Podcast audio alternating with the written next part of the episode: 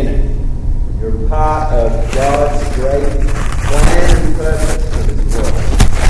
And uh, my, my case study is actually that movement that Jesus founded, that movement he started. And uh, the exciting thing, uh, you, you know how sometimes you, you're reading the scriptures and, and then um, we've been missing something, and, and the Holy Spirit adds something to the text that wasn't it wasn't there 18 months ago. And uh, he's doing that every. I don't know if you've ever had that experience. He just drops it in everybody's Bible. It's like an update. So I, I was reading the book of Acts for years and years, and I was sort of missing something. And so the Holy Spirit, about 18 months, he added in uh, that Acts is about everything that Jesus began to do and teach. And I, I'd never seen that word began before. I thought, Lord, that wasn't there a year ago. What have you done? and it began to dawn, on. Me. I couldn't leave the, Luke and Acts. They're one, one story in two parts. I just couldn't leave it. I kept reading them and rereading them. And another piece of the puzzle that I, I don't know if you realize this, but Jesus rose from the dead. He's alive. We're in his presence right now. And so, what he started in the gospel, he continues as the living law in the book of Acts.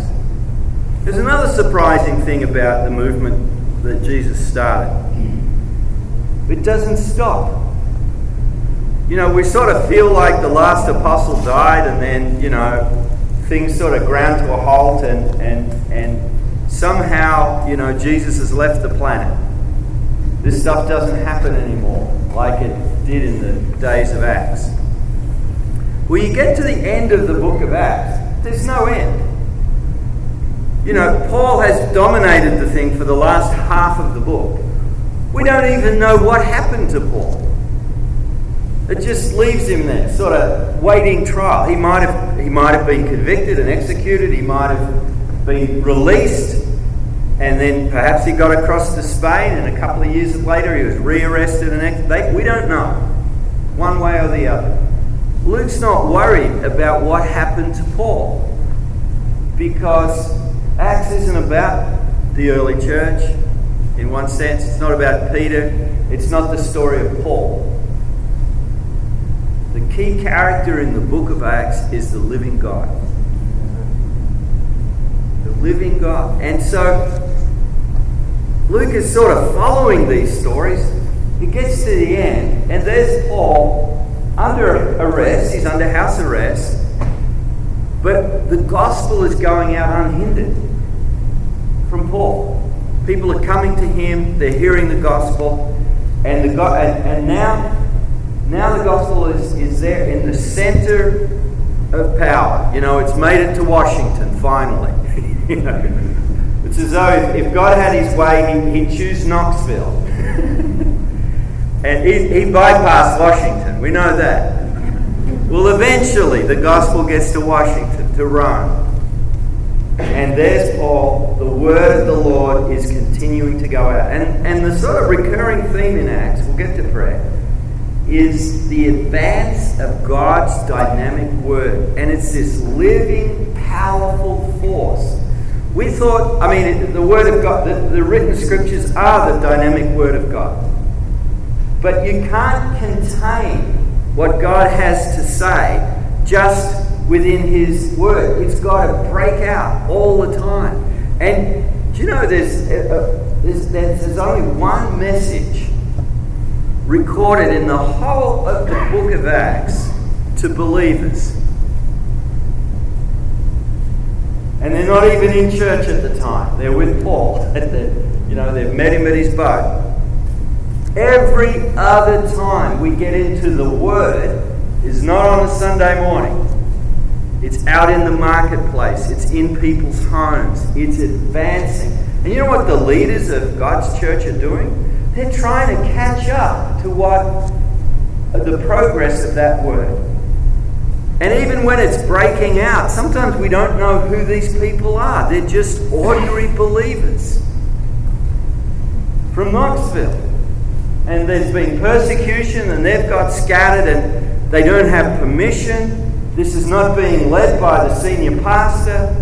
God's word is advancing and it's going to places they never expected. And the apostles are sort of running to catch up to see what God has already done through his people. So you get this story of what Jesus began and did. And right throughout his story, prayer plays a key role. I mean, the birth of John the Baptist, who prepared the way for Jesus, is announced as God's people are at the temple praying. When Jesus is being uh, is uh, baptized and the Holy Spirit comes upon him, he's in prayer. He's thrust out into the desert where he is waiting on the Father. He's fasting and spiritually fighting the evil one. And then he's stepping into his public ministry. When he chooses his disciples, he's praying all night. Gee, we can get it, do away with the church meetings when you've got to elect a, a, a, new leader. You, you, just, you just need to pray all night as a church. You know? And then you can have your meeting. He's praying all night. He's teaching his disciples to pray. You know, they're coming to him and say, Jesus, teach us to pray. And he gives them that pattern of prayer. Not just to recite, but it's a pattern to build into our prayer lives. And he's teaching them one big lesson about persisting in prayer. Be like that neighbor, banging on the door until you, un, un, until the guy gets out of bed and gives you what you want. Now, how much more your heavenly Father who loves you, if you ask him, you know, to give you a piece of bread, he's not going to give you a stone. If you ask, if you seek, if you knock, he will give you good gifts. And how much more will he give, Luke says, his Holy Spirit to you?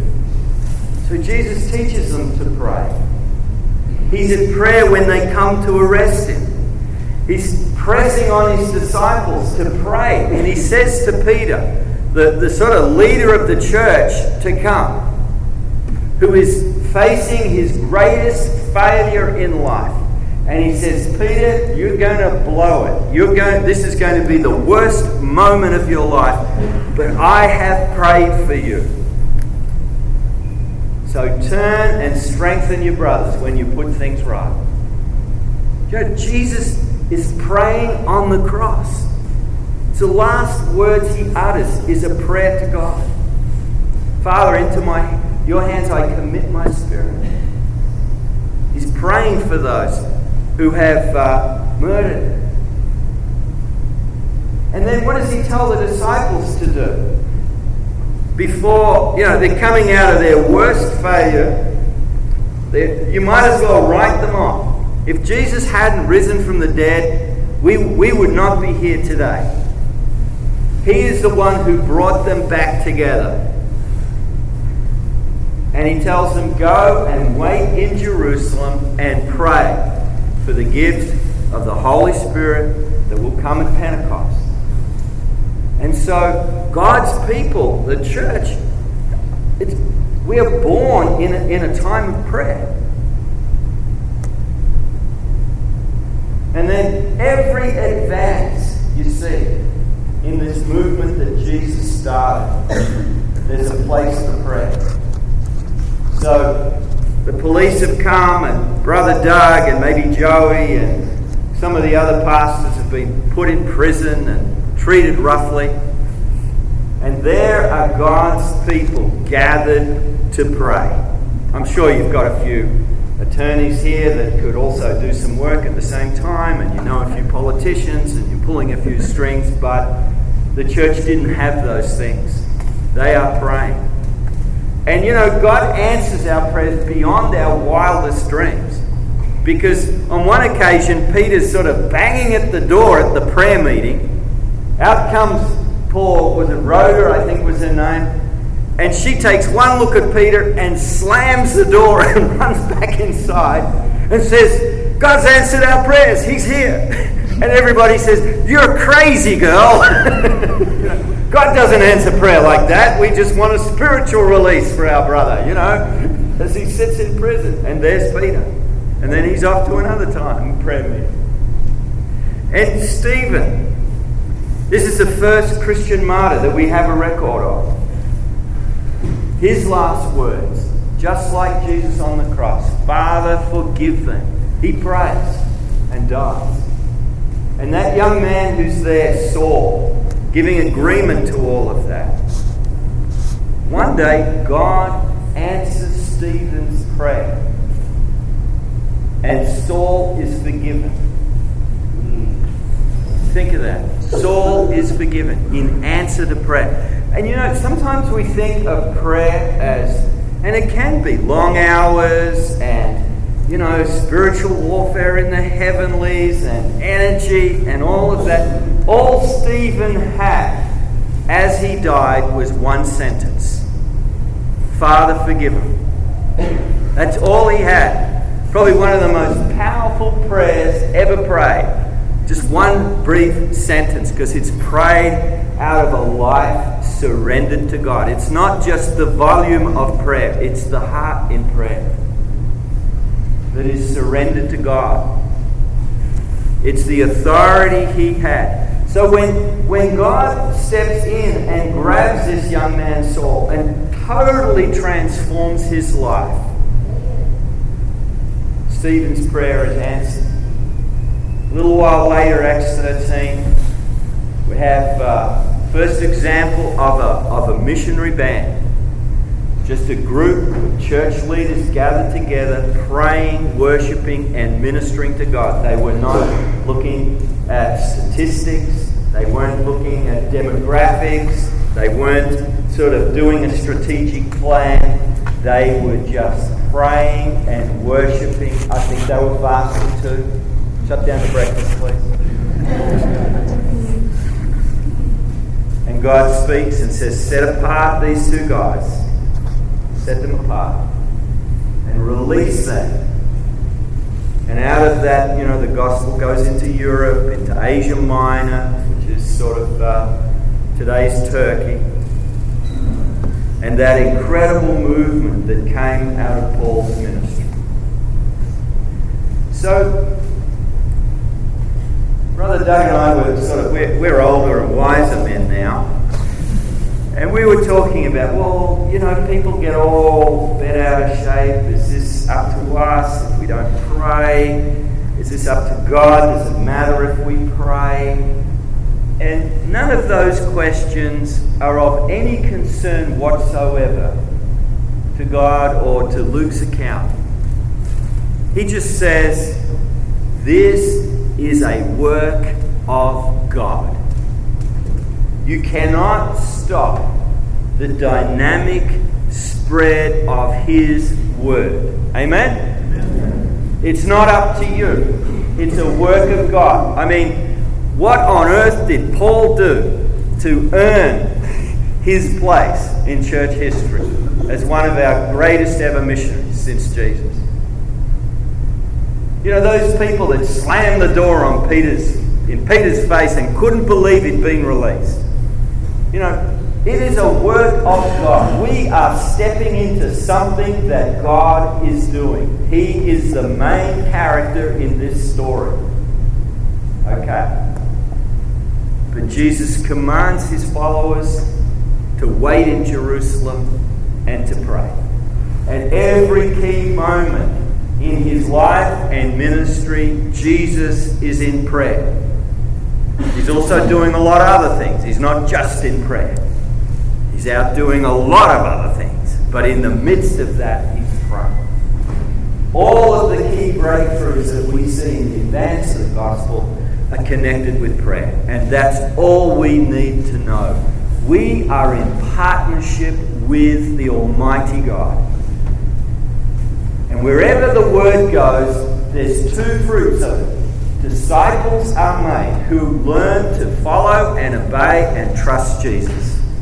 And they are gathered into communities that we call church. That's the fruit of our mission. There might be a lot of other consequences that come. Maybe God will bless our city, or our state or our nation. There's no guarantee of that. He wants to bless it, but there's no maybe. Everywhere the gospel goes, there'll be trouble and riots and division. But we know wherever it goes, there are disciples made and churches planted that reproduce. And God has invited us into that place. Do you want to partner with the Almighty God and see lost people found, lives transformed, and history shaped by the living God? Do you want to stand one day in His presence? And, and you go there, and, and some of the younger men, they go to college and they'll want the Lord to be explained. You know, was it Calvin or Arminius or, you know, what doctrine of prayer do we have here? And you're not going to care anymore because you're going to be in the presence of God, celebrating for all eternity what He has done, and He has invited you to be a part of that. And it's a mystery. And you are going to be celebrating that mystery for the rest of your life. You are going to see people in heaven who you've prayed for and you've never met. I've just been talking to Ron, hearing about. Uh, folks, uh, refugees from Tibet, and how hard it is to reach them, and his heart and passion. You can pray for those people, and one day you'll be with them for eternity in glory. And God will be eternally grateful because you've shared his heart for people and for the glory of his name. So let's forget all of the calculating and all of the excuses. Let's just take up God's invitation to partner with Him, with His dear Son. You know, someone has once said, you know, we're going to have all of eternity to celebrate our victories, but we have just one brief moment in which to win them. So let's win them and look forward to that celebration. Amen.